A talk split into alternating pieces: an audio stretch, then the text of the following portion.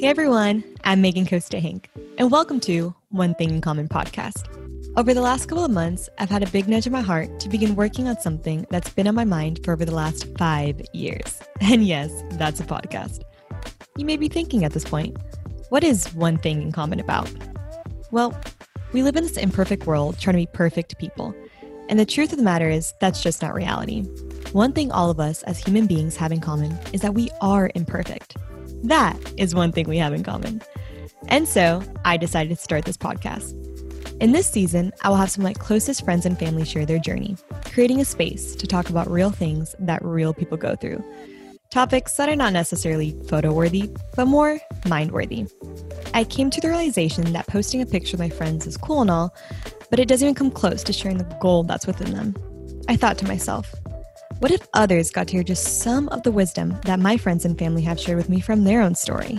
Wow, now that is something worth sharing.